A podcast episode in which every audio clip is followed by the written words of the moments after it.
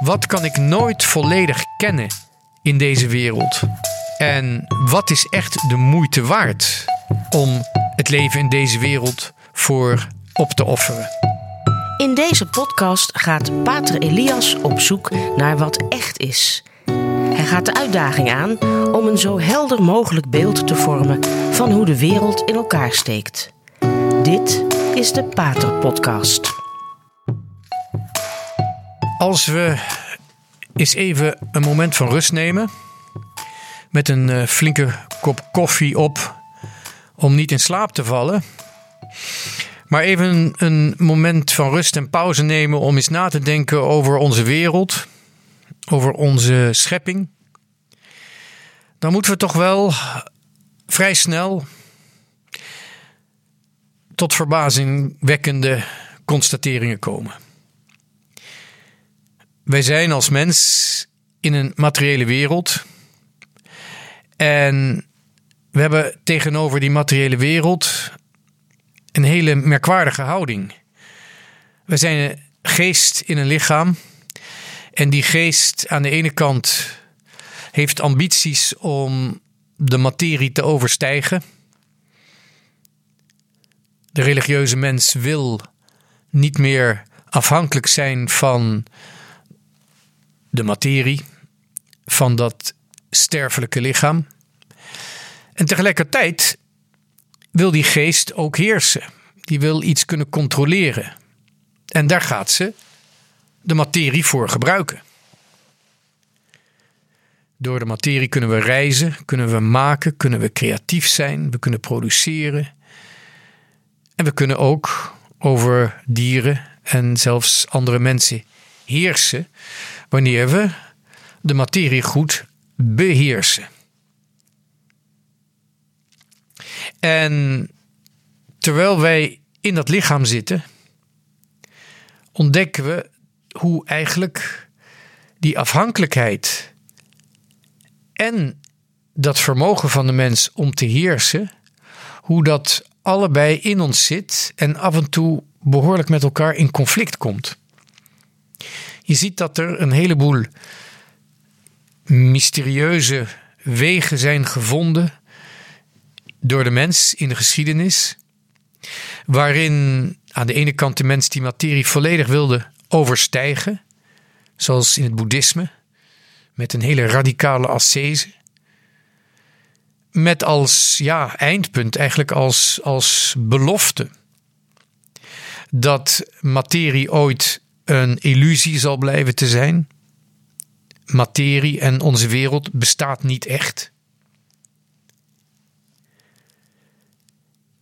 Terwijl er ook mystieke wegen zijn geweest, die juist heel erg gericht zijn op die materiële wereld, die bijna van de, materie een mysterie heeft gemaakt. Een, een mystiek van de materie, van de eenheid van de samenleving. En je ziet eigenlijk op de achtergrond van de Chinese ehm, traditie. Zie je hoe daar gezocht wordt naar een mensheid of een, een gemeenschap die een organisch geheel vormt, zoals een dier. Het schijnt ook dat er in de oudste Chinese mythologieën eh, daarvan sprake is. De mensheid was oorspronkelijk één groot levend wezen. En is weer op zoek naar die eenheid die op de een of andere manier verloren is gegaan. En dan is eigenlijk genade, wat wij genade zouden noemen, dat is in zo'n wereldbeeld, is uh, ja, eigenlijk zoiets als ambtenaar zijn. Deel uitmaken van het staatsapparaat dat de eenheid van de mensheid bevordert. We zijn afhankelijk van die materie en we kunnen ons er ook nooit helemaal los van maken. Je ziet dat bijvoorbeeld bij mensen die hun ouders niet kennen. Die willen weten wie de ouders zijn. En die onvrede, die blijft ook bestaan totdat ze weten wie het zijn. Er komt natuurlijk vaker voor dat kinderen hun vader niet kennen. Misschien is die vader zelfs helemaal onbekend. Maar het komt ook voor dat kinderen hun moeder niet kennen. Als er echt sprake is van een actief afstaan van het kind en adoptie. En dan blijkt het toch voor een kind beter te zijn om de identiteit van de ouders te achterhalen. Wie was het? Ook al, uh, dat is dan toch beter dan het onbekend te laten. Ook al zijn die ouders hele uh, vreemde types of rare mensen waar zo'n kind verder niet mee wil omgaan of niks mee te maken wil hebben. Dat kan gebeuren.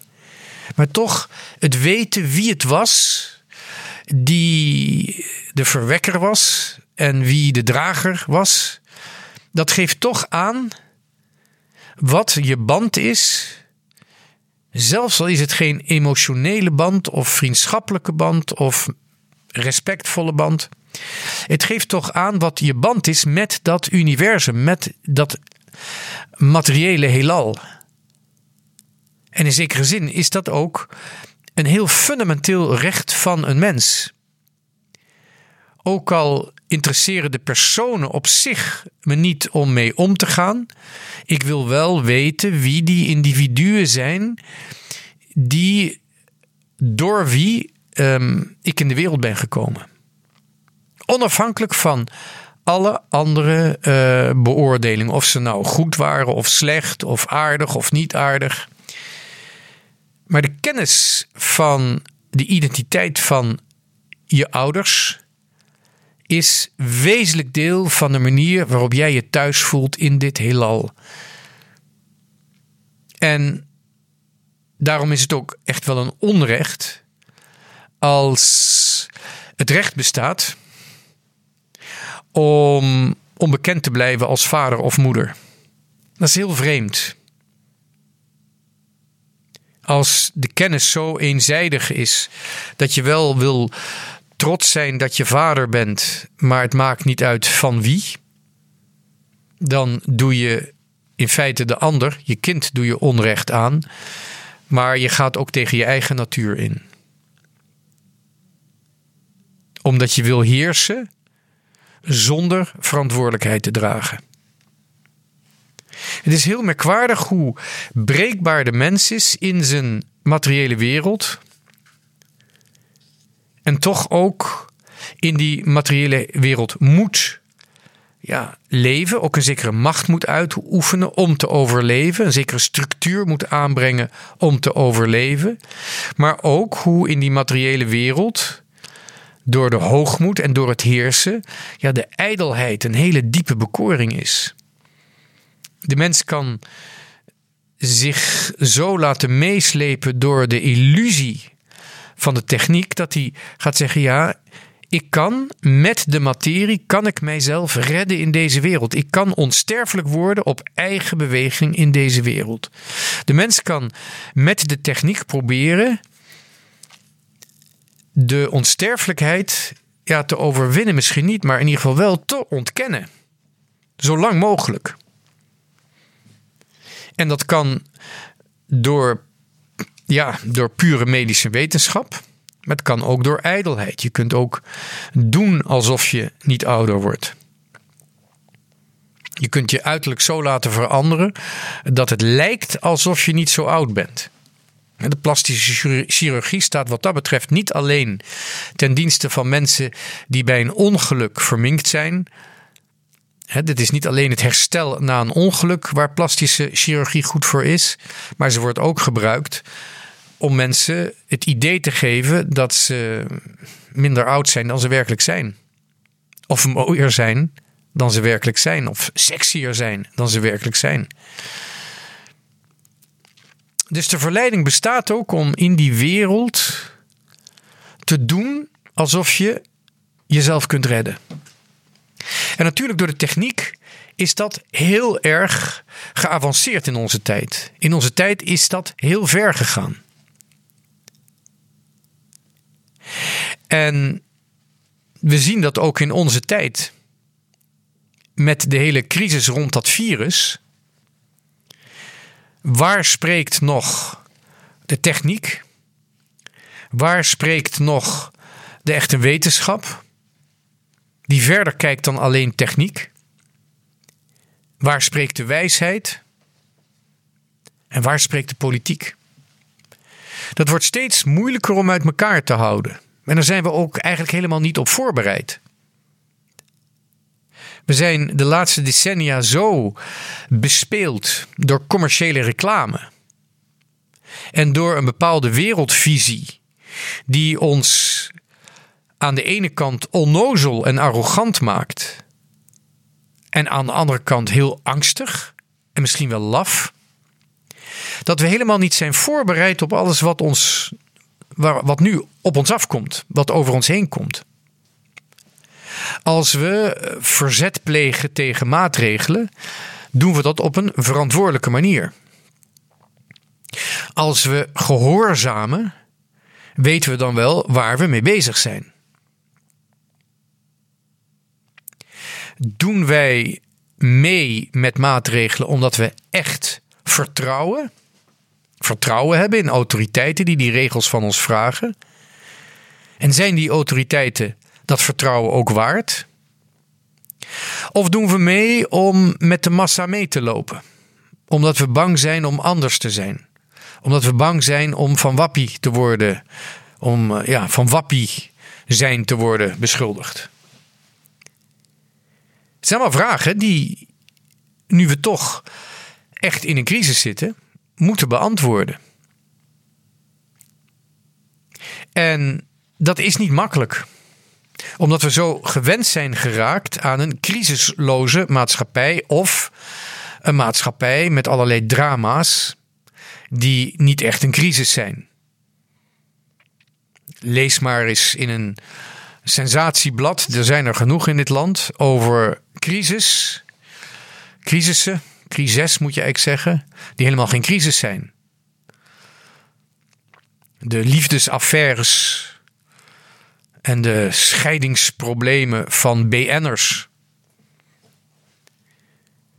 Er zijn zoveel problemen die ons worden voorgeschoteld die helemaal geen probleem zijn, maar die we ons wel bezighouden en afleiden van de werkelijke problemen. De problemen die ons raken, of die onze naasten raken, of die onze nakomelingen gaan raken. Bijvoorbeeld de schuldenlast. Wie praat daar echt over? De enorme schuldenlast die op ons afkomt.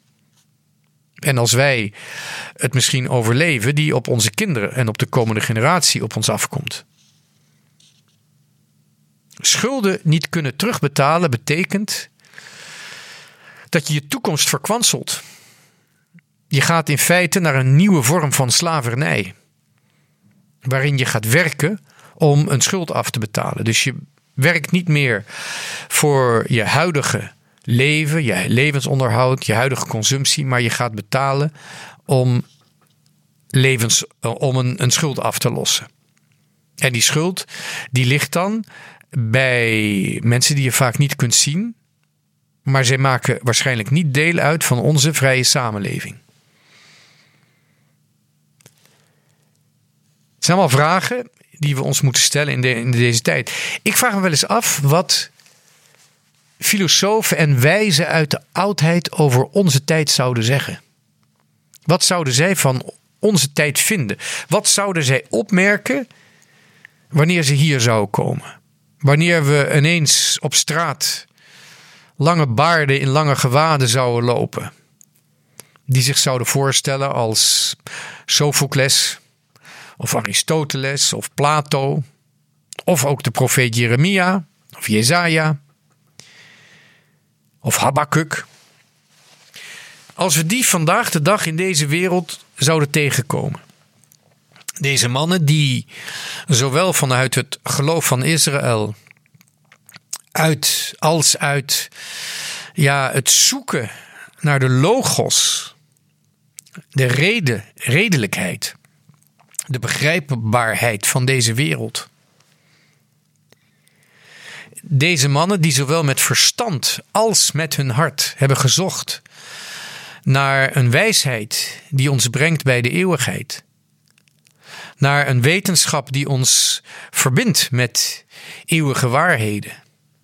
Ieder op zijn manier heeft daarnaar gezocht.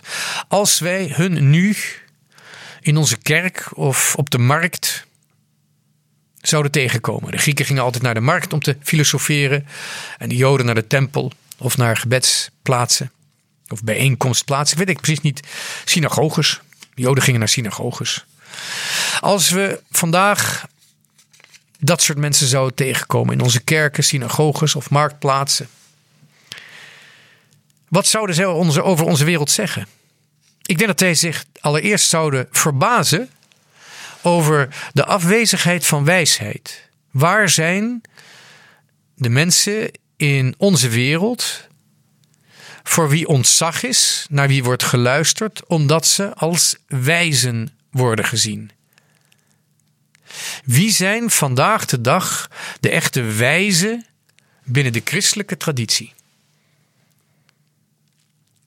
Op welke universiteit wordt filosofie gedoseerd en echt naar waarheid gezocht? Wordt het alleen maar geschiedenis op de universiteit, geschiedenis van de filosofie, doorgeven en door herkouwen van ideeën die zijn geweest? Of wordt er werkelijk naar waarheid gezocht? En in de kerken is het politiek correct? Is het alleen maar bidden? Is het alleen maar gezellig? Wat gebeurt er in de kerken? Is het werkelijk een zoeken naar wijsheid? En veel van de Griekse filosofen en Romeinen, die zouden bovendien verbaasd zijn over wat wij wetenschap noemen. Voor hun was wetenschap alles wat je kon weten over onveranderlijke dingen. En dat ging niet alleen over zeg maar, wetten die met apparaten en meetapparatuur werden afgeleid, maar het ging over inderdaad onveranderlijke waarheden die ook immaterieel konden zijn.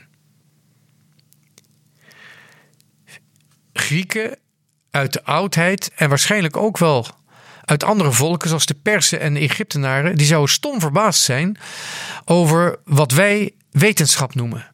Want zij zouden ons zien spelen en grapjes uithalen en experimenteren met allerlei materiële zaken, getalletjes afleiden, heel veel wiskunde. Maar zij zouden, wat betreft vragen over onveranderlijke waarheden en immateriële werkelijkheden, zou het voor hun bij ons een onoorverdovende stilte zijn. In de oudheid was de vraag rond immateriële dingen, kunnen die bestaan? Kunnen dingen zonder materie bestaan? En natuurlijk het bestaan van God en van de ziel.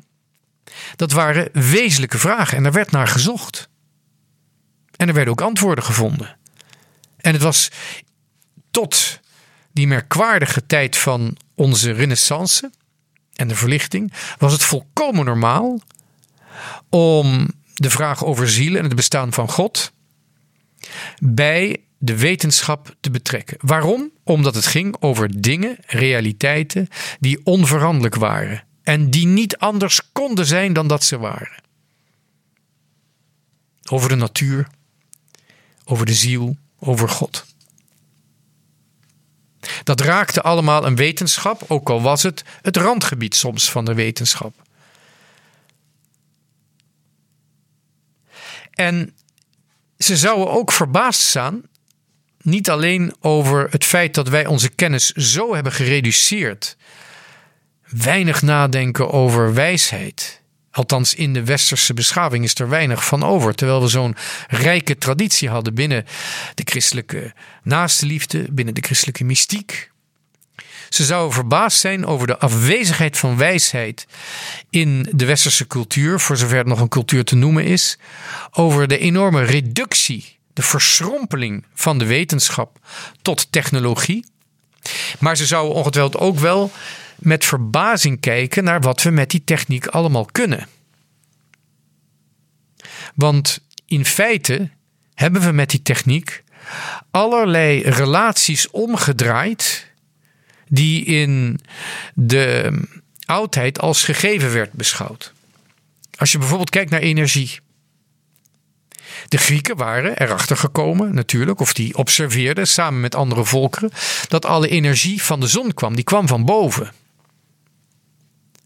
Wij mensen, moderne mensen, zijn erin geslaagd om die energie van beneden te halen, uit de grond. De kolen, de olie en natuurlijk nog veel verder uit de dieptes van de materie, de hele nucleaire energie, de atoomenergie. Die net zo heet en net zo ja, vurig is als de zon zelf. En dat halen we niet meer uit de hemel. Of wij ontvangen dat niet meer uit de hemel, maar we het nemen uit het diepste van de aarde en uit de dieptes van de materie. Daar zouden, denk ik, filosofen uit de oudheid zeer verbaasd over staan. En misschien zelfs wel een beetje bang van worden. En het andere is natuurlijk het feit dat wij niet alleen het vuur nu van beneden halen, maar ook dat we het licht kunnen invangen. Het licht was altijd toch iets ongrijpbaars. Maar wanneer je kijkt naar elektriciteit, hoe zou iemand uit de oudheid op een hele ja, nuchtere, concrete manier het licht, sorry, de elektriciteit beschrijven? Dan zegt hij ja, jullie hebben metaal dat wij uit steen halen. Metaal komt uit steen, dus het was al eigenlijk het begin van de techniek in de oudheid. Van het brons naar het ijzer en het goud en het zilver. Dat metaal dat al door de mens en het vuur uit de materie wordt gehaald. Dat metaal dat het licht op zo'n bijzondere manier weerkaatst. Edelstenen zijn op een hele bijzondere manier transparant. Maar metaal is juist weerkaatsend. Het reflecteert het licht op een bijzondere manier. En dit metaal gebruikt de moderne mens op steeds grotere schaal om eigenlijk het licht in te vangen. Elektriciteit, je ziet dat het er is door de vonken. Het is net alsof we, althans als ik het op een hele primitieve, maar tegelijkertijd ook hele fundamentele manier uitdruk, dan zeg ik, we zijn erin geslaagd om het licht dat niet vangbaar was, het licht dat ongrijpbaar was, dat hebben we ingevangen in materie, namelijk in het metaal, dat we met hitte uit stenen kunnen maken. En dat heeft van onze instrumenten lichtdragers gemaakt. Het woord Lucifer.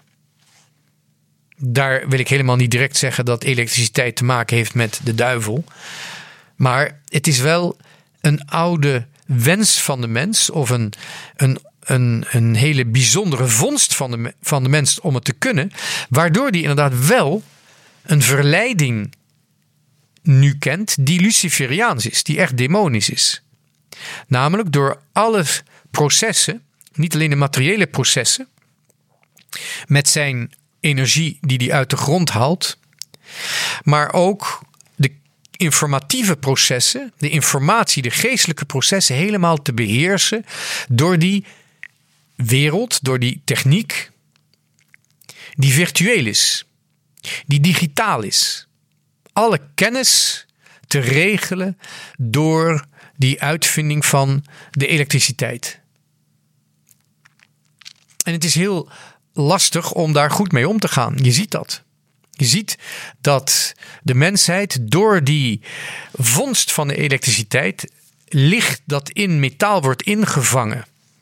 Niet meer om vonkjes mee te maken of bliksempjes na te bootsen, maar om informatie over te dragen. Dat, dat gevangen licht in metaal, daarmee kunnen we informatie heel snel overal naartoe krijgen. En je ziet dus eigenlijk dat de mens zowel in zijn geest als in zijn lichaam een enorme bekoring kent om zichzelf te redden met energie en met kennis. De beheersing van de materie is zo ver gekomen dat we ons de illusie kunnen geven dat wij niet meer hoeven te lijden, niet meer hoeven te sterven. We kunnen vluchten naar een virtuele wereld waar ons hart op een valse manier, een bedriegelijke manier wordt gevoed. En tegelijkertijd kunnen we om, om ons heen een comfort aanbrengen, waardoor het lijkt alsof moeite niet meer bestaat.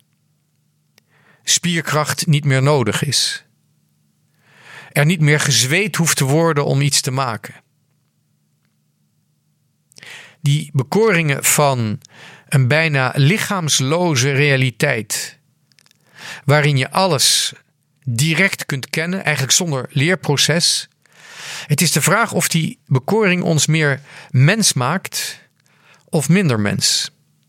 Als we ingaan op die bekoring, is die mens die zo ijdel is dat hij denkt alles te kunnen weten of alles al te begrijpen en tegelijkertijd ook geen last meer te hebben van zijn lichaam en van de lichamelijke realiteit, die ijdele mens, is die meer mens dan mensen in de oudheid?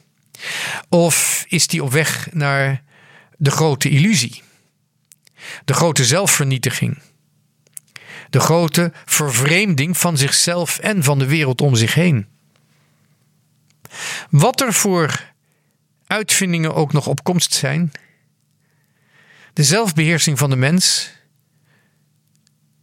de afrekening en de overwinning van de ijdelheid zal toch echt uit de mens zelf moeten komen. De mens zelf zal zich moeten afvragen wat nou werkelijk hoger en groter en meer waard is, zowel van ons lichaam als onze eigen menselijke kennis. Zoiets heet transcendentie. Wat overstijgt ons? Wat kan ik nooit volledig kennen in deze wereld? En wat is echt de moeite waard om het leven in deze wereld voor op te offeren? Bedankt voor het luisteren naar deze Pater-podcast. Graag tot een volgende keer. Dit was de Radio Maria Pater Podcast met Pater Elias. Deze podcast is online terug te luisteren via de website van Radio Maria en andere podcastplatforms.